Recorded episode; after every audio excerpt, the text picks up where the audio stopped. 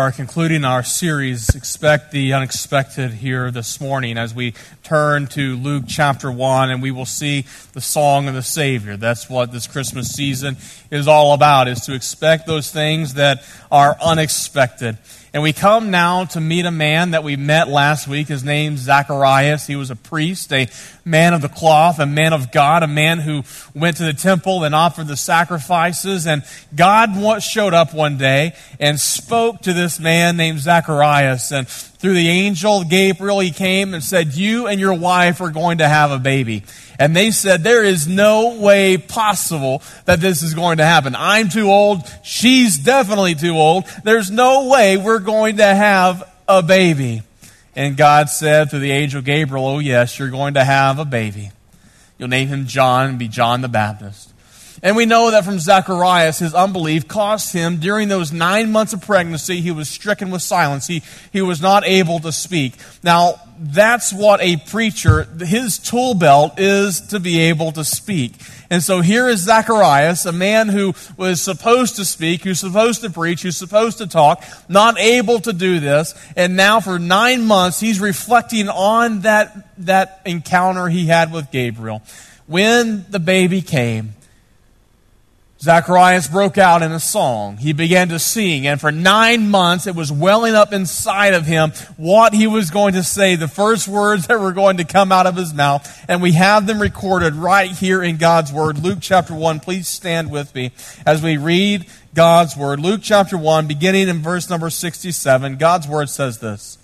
And his father Zechariah was filled with the Holy Spirit and prophesied, saying, Blessed be the Lord God of Israel for he has visited and redeemed his people and has raised up a horn of salvation for us in the house of his servant David, as he spoke by the mouth of his holy prophets from of old, that we should be saved from our enemies and from the hand of those who hate us. It says that, it goes on that, uh, verse uh, 70, as he spoke by the mouth of his holy prophets from of old, that we should be saved from our enemies the hand of the one who hates us, to show the mercy promised to our fathers, to remember his holy covenant, the oath that he swore to our father Abraham to grant us. Father, we thank you for this word. Now, God, as we look at this prophecy, as we look at this song from this man, Zacharias, as we look at what it was that was welling up inside of him, and as he began to share it forth, this song of salvation, the expect the unexpected. Father, open our hearts this day. Won't you speak to us this day from your word that happened so long ago? We ask this in Jesus' name, and all of God's people said, Please be seated. Expect the unexpected, the song of the Savior, the song of salvation. Three things that I believe that we see from this song of Zacharias as he opened his mouth up for the first time in nine months and he began to sing and cry out and he began to prophesy of the coming Messiah. Three things. First of all, he said about Jesus as Zacharias was singing, three things he said about Jesus. Number one, he said that he came to bring us liberty. Jesus came to bring us liberty. And as you're taking notes, as you're jotting that down, there are two things tied to this liberty that God brought in the person and the baby of Jesus Christ. Number one, that God visited us. Number two, that God has redeemed us. The two great blessings that come out of the liberty that Jesus brings is number one, God has visited us, and number two, God has redeemed us. Now, it's especially noteworthy at the onset of looking at this song that, that Zechariah begins to sing that Jesus himself is identified as the God of Israel. Jesus himself is God who has come. And God in Christ Jesus has visited us. No wonder his name is called Emmanuel, which means God is with us. The Creator has become a creature. The one who had made mankind is now made a man. The sovereign God is wrapped in swaddling clothes and is laid with us, God with us, Emmanuel. God has visited us. And in Christ, in Jesus, we have the mind of God thinking. In Jesus, we have the heart of God throbbing for this world. In Jesus, we have the hands of God touching And in Jesus, we have the mouth of God testifying. The Apostle John wrote it this way In the beginning was the Word. The Word was with God, and the Word was God. We behold his glory, the glory of the only begotten of the Father, full of grace and full of truth. God was made man. God came, bone of our bone and flesh of our flesh. He, he understands the struggles and the hurts of life. You see, no one understands what I'm going through. Oh, yes, there is one. His name is Jesus. He walked in the flesh and bone and blood that, that we have, and, and He knows the struggles and the hurts and the pains that life brings its way. Jesus knows God became man. God visited us. How awesome is that? Now, why did He do it? Why did God leave the luxuries of heaven? Why did God send his son Jesus, who left the luxuries, the, the, the, the, glories of heaven, the holiness of heaven? Why did he become man? To redeem us. That's what the song says. Blessed be the Lord God of Israel. For, as he said in verse 68, he visited us, look at it, and he redeemed us. You see that word there? Underline it. That word redeemed is a very important word. It means buying back of a slave. It means to set a captive free. And so Jesus came to redeem us, to set us free, to liberate us. That's why we say in this point, Jesus came to set us free. He came to bring us liberty. He brings us liberty because truly we were, if you know Christ, at one point in your life, you were a slave to Satan, sold under sin, and He purchased us back through his blood. He bought us back at a slave auction of sin and bondage. How did he do it? How did Jesus buy us back? How did Jesus redeem us? Well, Zechariah's prophecy tells us a beautiful description. Look at verse 69. He says, He raised up a horn of salvation. You see that? A horn of salvation. What is a horn of salvation? In the ancient world, in biblical times, a horn was representative of power and authority. Oftentimes, when you would go to war and you would see battles take place, the, the foot soldiers, the army, they would have helmets and they would have a horn or, or two horns on their helmets, signifying power and strength and might. There was also, of course, the horns on the animals. Animals have horns, and the horns again show power and strength. There's the horn of plenty that we find in the Old Testament, the horn of, of plenty, the horn of blessing. Lots of horns that we find in Scripture and throughout the world, but I believe that what Zacharias is referring to when he talks about the horn of salvation, there is a particular horn, actually four of them, that I believe that Zacharias was talking about. There were horns at the corner of each of the four corners of the altar there in the tabernacle, there in the temple, in the Holy of Holies. There on Yom Kippur, the Day of Atonement, when the, the blood sacrifice was poured out on the altar, there were four horns that were present on the corners of that altar. Psalm 118 tells us this The Lord is God, and He was made a light to shine upon us. Bind the festal sacrifices with cords up to the horns of the altar. The horns of the altar symbolize the great authority and power of God over sin. So here's what he's saying. He, he's talking about the coming Messiah. He's talking about how God has visited us, how this is the first time this has ever happened before. God, Spirit God, spiritual God, stepped out of heaven, became man. He visited us. God visited us in order to redeem us so that the horn of salvation the horn of salvation that God lifted up. That's exactly what Zechariah says. The horn of salvation is to be lifted up. The horn of salvation, I submit to you, was lifted up not on the altar, but there on another piece of wood on a cross. 33 some odd years later, after this prophecy was prophesied, the horn of salvation was ultimately lifted up with Christ nailed to it. And there on that cross, there on that cross, his son, God's son, would die. The cross, a weapon of salvation. Yes, a cruel, torturing device, but the cross was much more than that. It was the cross where we have the victory. It was the cross where the blood of Jesus was shed. It was at the cross, the horn of salvation, where the blood of Christ was poured out so that those of us who were sinners could come into a relationship and be delivered be redeemed from our sin. So we've been redeemed by the blood of Christ, the horn of salvation that God had lifted up. Jesus came to set us free. And if the Son has set you free, you're free indeed. Not only did Jesus come to bring us liberty, but Jesus also came to bring us life. Look at verse 74. That we, being delivered by the hand of our enemies, might serve him without fear. And verse 75, and holiness and righteousness, underline that, holiness and righteousness before him all of our days. You see, Jesus came to give us life, but not just any life, abundant life. Verse 71 and 74 it speaks of enemies that were being raised up, enemies who hate us.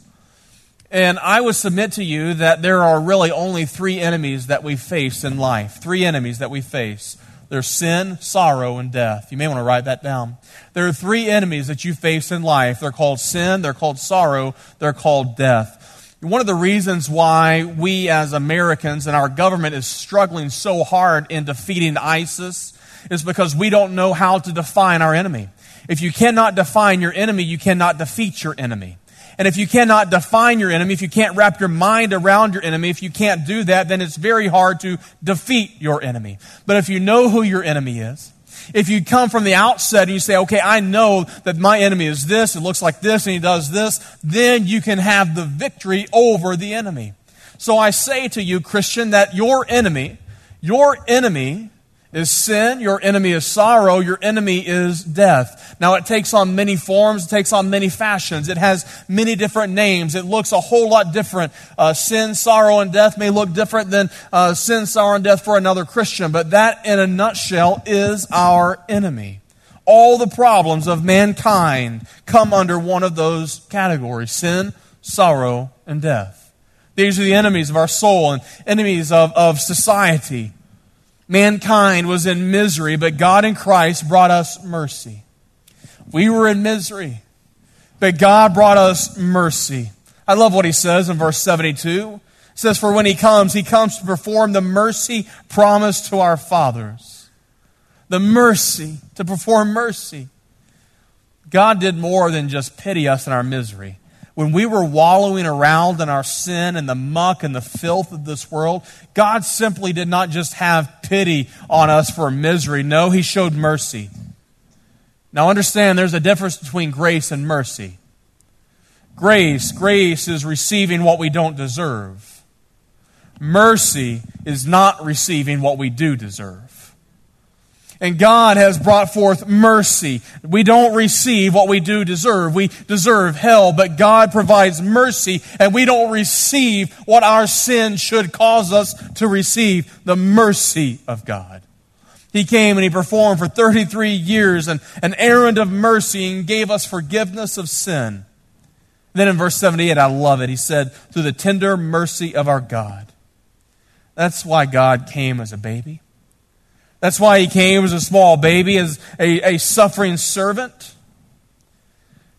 Now, if you or I were in charge, if you or I were God, and it was our responsibility to bring a Savior of the world into this world, I would say that the majority of us would have done it completely different most of us would have done it in great pomp, in, in great splendor, great circumstance, great military might. We would have brought the Savior probably in this day when you have all of this technology and TVs and internets and every eye then could see.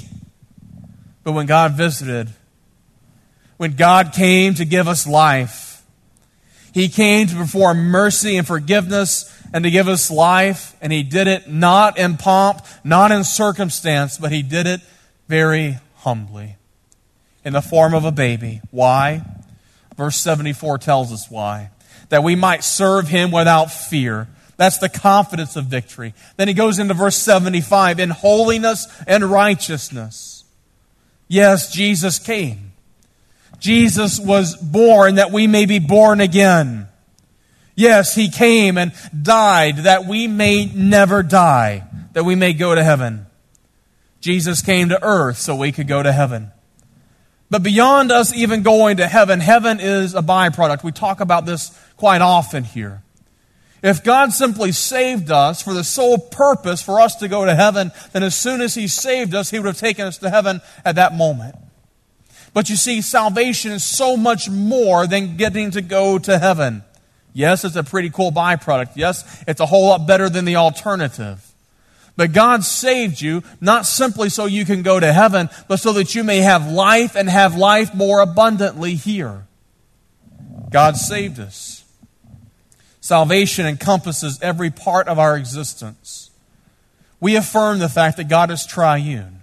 God is Father, God is Son, God is Holy Spirit. Not three gods, but one God manifested in three persons. Now, we find an interesting verse in the book of Genesis that when he created man, the Bible says that God created man in his image. Have you ever wondered what that meant? I believe what it means is that when he created man, he created man a triune just as he is triune. God the Father, God the Son, God the Holy Spirit. Not three gods, but one God manifested in three persons. When he created you, he said that the, the, the human is the greatest thing that was alive that he's ever created. Now, there were three things that he created that live. The first living thing he created were plants, animals. They have a body. But animal, uh, plants, they can't think. Plants can't have communion with God. They have no spirit. That was the first living thing he created. They had a body. Then he created, the second living thing he created were animals. Animals have a body. You can see them, you can touch them. Your dog, Fido, Fido can think, he can reason. You can train Fido to go get your paper. Now, again, I'm not going to go down the, the, the aisle of do all dogs go to heaven. It's another sermon for another day. But can your dog worship God the way you worship God? No. Your dog does not have a spirit. Your dog has a soul, has a mind, a psyche, but does not have a spirit, cannot commune with God. God created you and I, humans. He created us unique. We have a body, you can see us. We have a soul, we can think, a mind, a psyche. The, the Greek word for soul is psyche, where we get psychology, the, the study of the mind. So we are body, we're soul, but we're also spirit, the heart. Now, how many of us have heard that in salvation, salvation is also a trinity? There was the past form of salvation when you were saved. There, that's redemption. The present form of salvation, which is sanctification, we're currently being saved. And then there's a future form of salvation, that's glorification, when we will be saved. How many of you have heard that before? A lot of us have. Now, what does all of that mean? What does all of that mean? Well, there was a time when I was lost at the age of 17. I came to the realization that I needed Christ and, and I was saved. I was saved. I was redeemed. I was purchased back. My, I, I was in bondage. I was in slavery and God purchased me back. That was when I was saved. John chapter 3 says it this way. Jesus met a, another priest by the name of Nicodemus, and Nicodemus came to him and said, What must a man do to be saved? And Jesus said, Nicodemus, you must be born again. You were born of the water, you were born of your mother, but you must also be born of the Spirit. So you see the, the idea of salvation when I was saved. What was saved? What was redeemed? Well, every part of me was redeemed. Every part of me was saved. But there was something particular that happened when I was saved, when you were saved. Perhaps you were saved when you were five or six years old. Perhaps you were saved later in life, 50, 60 years old. Maybe you've never been saved.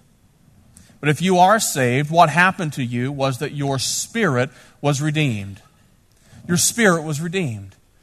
Your body hasn't completely been saved, has it? Has your body been completely saved? How many of us, as we get older, are, are excelling, can run faster and run harder and bend down on our knees, not hurt, or our back hurts? How many of us, anybody? If you raise your hand, you're lying. Because we know that as we get older, these bodies fail, right? So our bodies, while, while our body experienced salvation at that point, our body wasn't completely saved. Now, how many always think good thoughts and never sin? Anybody? If you raise your hand, you're a liar. And you just sinned in church of all places. So while our mind, our soul, our psyche was touched by redemption's power in the past, it wasn't completely made whole.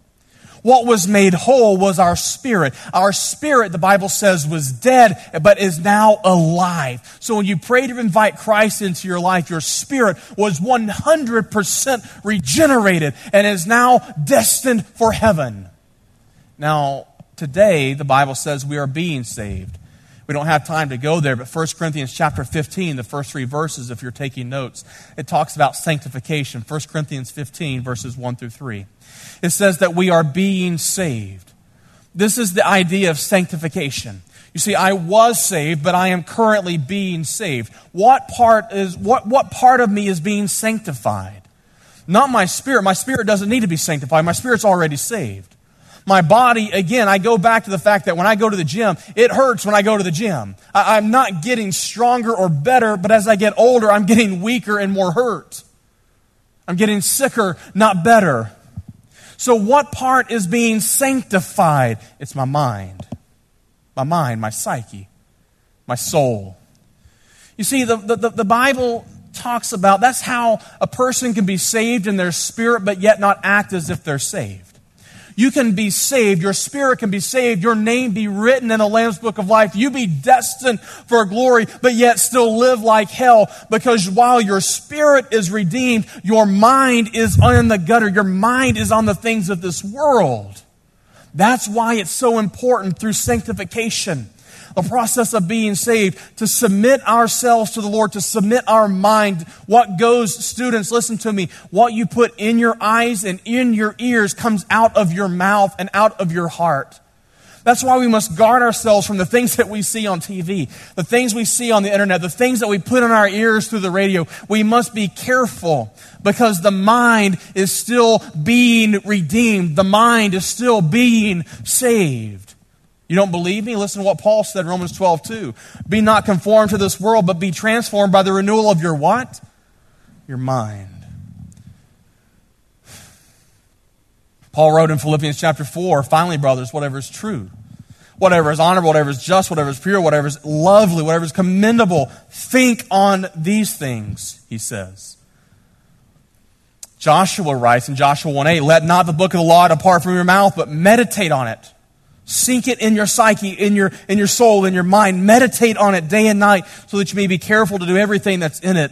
For then you'll make your, your way prosperous and you'll have good success. You want to be prosperous? You want to be successful? Meditate on God's Word. Why is that? Because the things you put into the mind come out of the heart. And if you put in good things into the mind, you put good things through the eyes and through the ears, you begin to put good things in, good things begin to come out. What you meditate on, what you concentrate on, that's what your mind is focusing on. That's why this year we have been challenging the church to, to, to have a quiet time. My heartbeat is that every single member of Aloma Church would have a time, a daily quiet time alone with the Lord, where, where we open God's Word and for just a few moments we allow God to speak to us from His Word. Where we pray and we, we talk to God, but we also allow God to speak to us. And I thank God for Jenna Stevens, who's been writing this so faithfully week after week, and she's going to do it again for 2015. We're, we're trying to make it so easy for the church. They're, they're right outside. All you have to do is get them. They're on the Facebook page. They're on our church app. Just download our church app and it's right there. The daily quiet time is called SOAP, S O A P. And every day we're, we're, we're leading you through God's Word, having a quiet time. Why is that? Because it's so important to concentrate our mind on the things of God. Now we're doing something different, 2015, while we're going to still challenge the church to have a quiet time and every member of our church to have a quiet time. 2015 is going to be the year of scripture memory. And as you leave today, out on the tables, out on the concourse, you're going to see a card that looks just like this, and on it, front and back, for those of us who are, are our, our eyes are going bad, you're going to have to get your glasses on to see it. But on here are 52 scriptures and every week this coming year, 2015, we as a church are going to memorize the same scripture together. Now, you say, there is no way that I can memorize scripture. Why would you say that? Because you see, Joshua 1 8 says when you meditate on God's word, when you hide God's word in your heart, then you're going to make your way prosperous and successful. So the challenge is not just for the youngest of young, and, and we have Awana, we're, we're doing the ministry of Awana. We have over 100 kids in our Awana ministry, and, and the smallest kids, two, three years old, are learning Bible verses. And we're going to have them come in here on Sunday mornings uh, this coming year, and they're going to share their Bible verses with us as a church. And it's going to be a challenge because if a three year old, a four year old can memorize Scripture, then by golly, all of us can.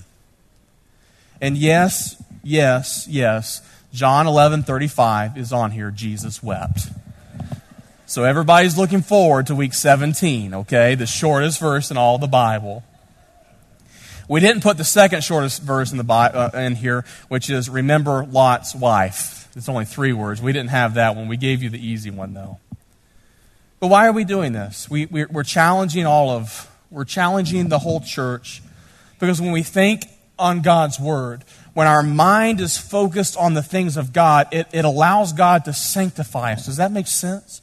When we put when we put bad things in, bad things come out. When we put good things in, when we put godly things, when we put things that are redeemed, it allows God to sanctify us again, presently saving us, our mind. Our soul was saved, our our psyche or our spirit was saved, our soul is being saved and then the, the third part of salvation, the future form of salvation, I will be saved. That's glorification. First Peter chapter 1 talks about this, and, and that's not for our spirit or our soul, but this is our body. For you see, when we die, when our spirit and our soul leave our body, the Bible says there's one day when you're going to receive a glorified body, that you're going to receive a body that is not riddled with cancer. You're not going to have a body that, that has ever come in contact with sin. God is going to give you a brand new new body. And that is, friend, that is when we realize our full salvation.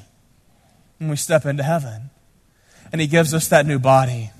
I was saved, my spirit. I am being saved, my soul. I will be saved in my body. And we look toward this one final point. Jesus came to bring us liberty.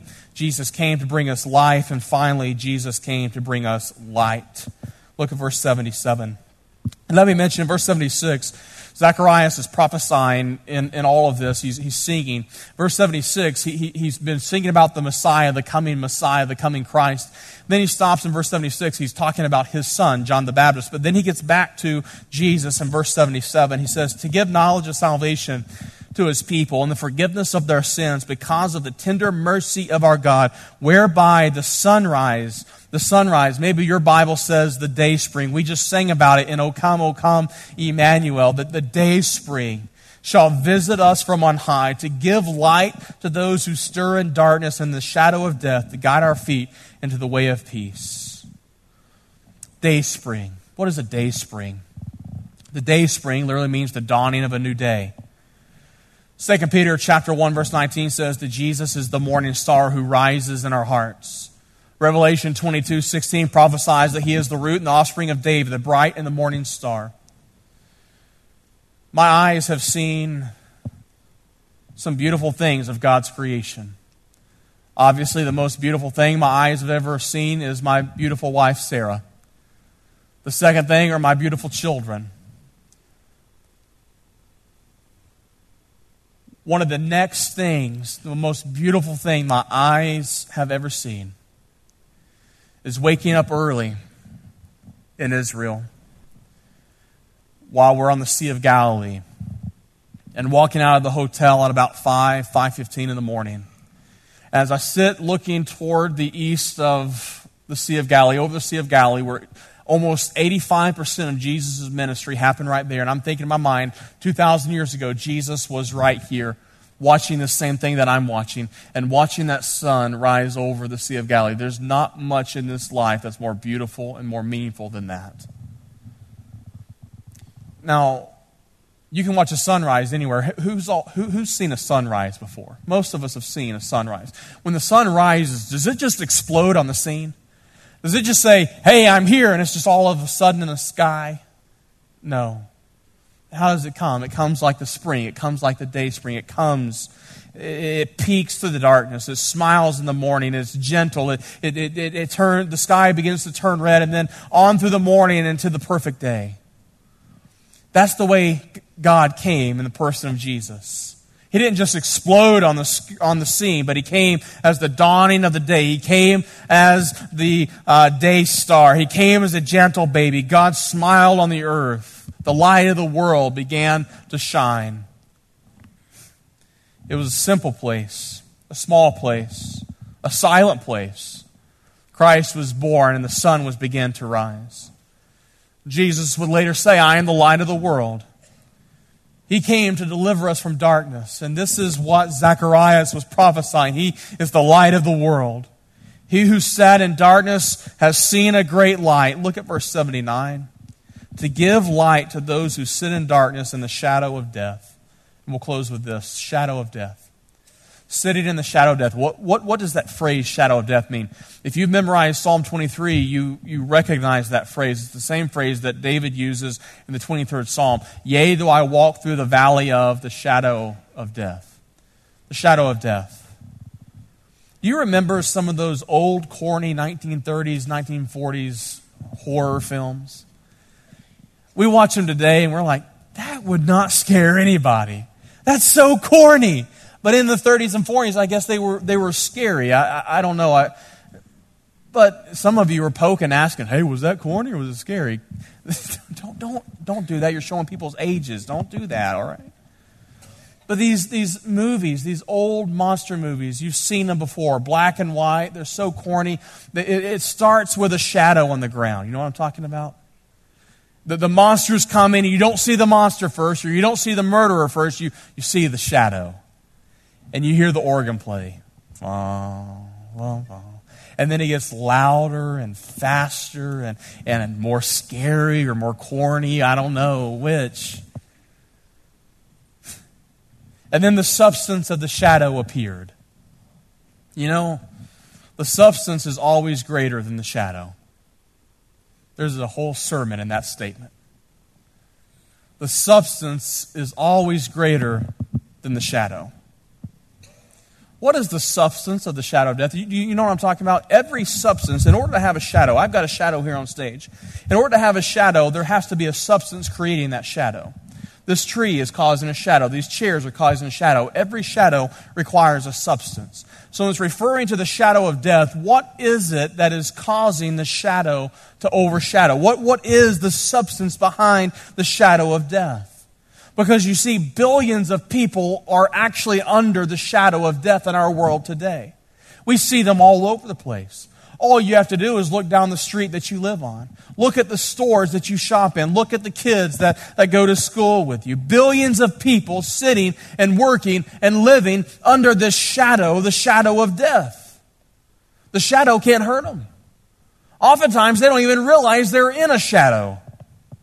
Shadows can't hurt anyone. I can put my hand under this shadow right here, and it doesn't hurt. In fact, my hand had no idea that it was in a shadow. Shadows don't hurt anyone. But whenever you see a shadow, you know that there is a substance that's causing that shadow. In our verses before us, the Bible says that the lost world is sitting under a great shadow, a shadow of death. And if light is not shown to that person, if that person does not step into light, they will one day experience what is causing that shadow, which is eternal death, eternal damnation, separated from God for all of eternity. It's pretty heavy stuff, isn't it? But the reality is that our bodies, our bodies were made to die. Our bodies are failing us, but our soul and our spirit were created eternal. Our soul and our spirit will never die. I know there's new age theology that says, man, you live it up for today because tomorrow you may die and it's all over. So live, live for the day. Live for the day because this is all you got. That's the biggest bunch of nonsense I've ever heard in my life. The Bible says that, that the day of, of death, that's only the beginning. And I'm looking in the eyes of people who struggle at Christmas because loved ones have passed on. We, we, we, call them dead. If they know Christ, they're not dead. They're more alive today than, than they have ever been in their life. Ed, your dad is more alive today than he has ever been in his life.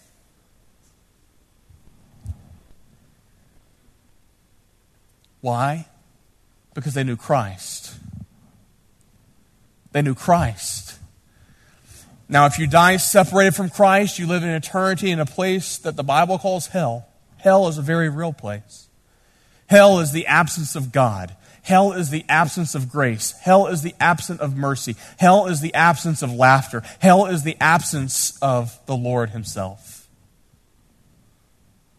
At some point in your life, if you're a Christian, if you know Christ, at some point in your life, you were walking and you were living under the shadow. Perhaps you never even understood you lived under a shadow of death. Maybe you're here today and you don't know Christ. You don't have a relationship with God. And for your whole life, you had no idea that you were living under this shadow, this shadow of death. But if you came to know Christ, that means that someone told you that Jesus is the light of the world. And when he shines around you, he makes the darkness flee. And when you step into the light, you become enlightened. He comes and he lives inside of you and you, you receive power, you receive life and life abundantly, and you can then face the hardships of life with, with peace, with joy, with happiness, with gladness. And it makes life a little bit more bearable to live life in Christ. When you place your faith and trust in Jesus, the shadow is removed. Life is no longer dark. Life is no longer depressing. Life now has direction. Why? Because you have full light. You, you can see now for the first time in your life. And friend, that's why Jesus came. Jesus came to bring light to the world. The world was in a dark shadow. No wonder. No wonder Zacharias praised God for such a wonderful salvation.